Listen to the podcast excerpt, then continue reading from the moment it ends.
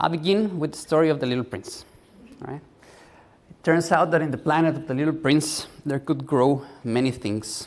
One could have rose bushes, but also the, uh, one could have baobab trees. The baobab trees are very dangerous for a planet. Right? If you let them grow too much, they can consume a whole planet and destroy it. The problem is that when they are small, they look very similar to rose bushes. So one has to be on the lookout for them, right? What the little prince did is that he would go and see what was growing on his planet.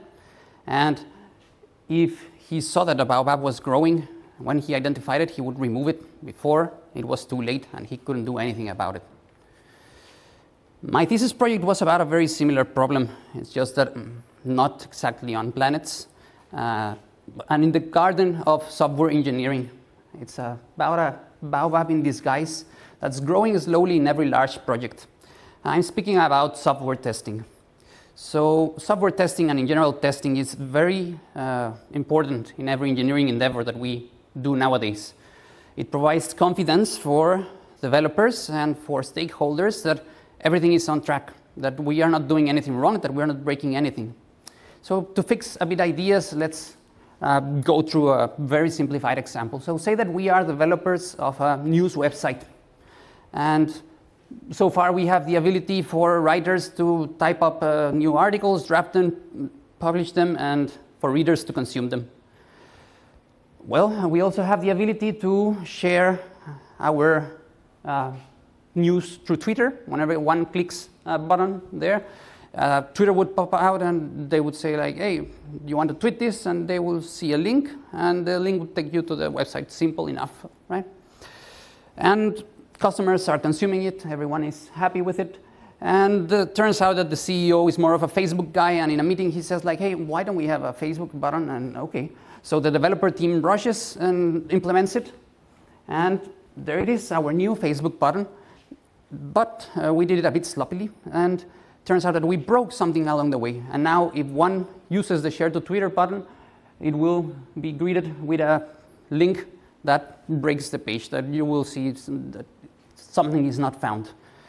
So, how could software testing have, uh, be useful in this scenario?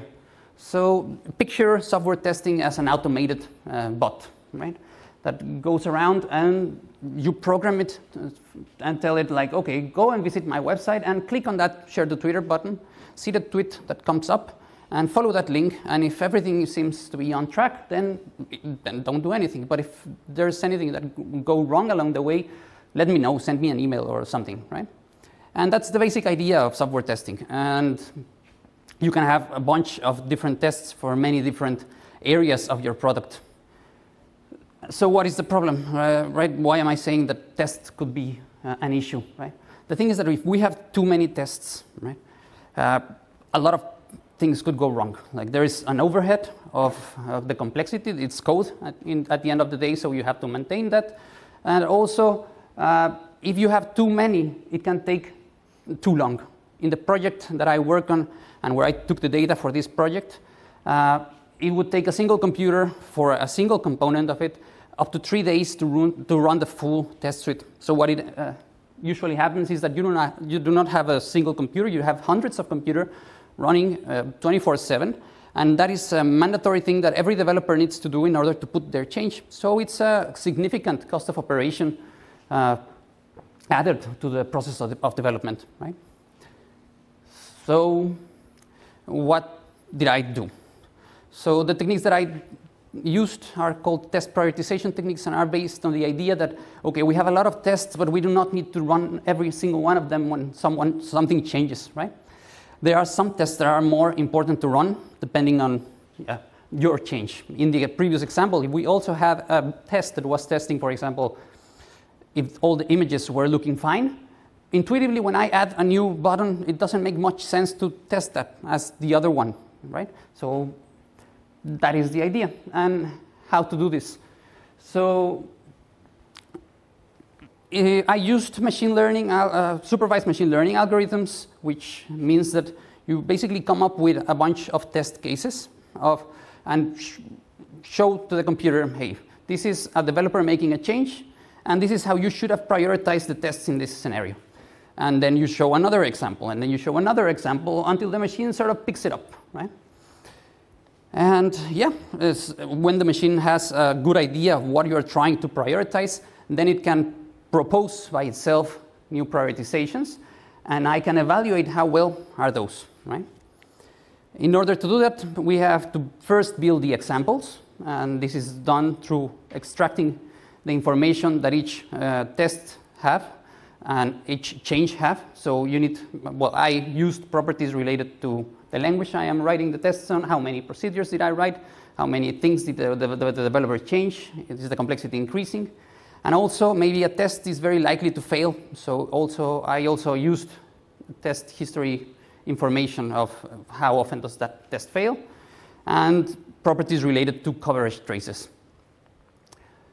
Um, yeah.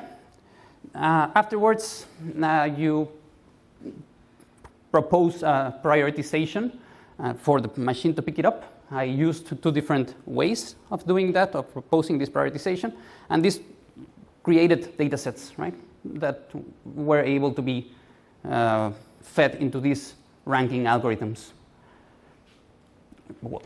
And finally, I could evaluate how good is such a prioritization. So I tried a bunch of combinations, different data obtained, and, and I see which one was the best.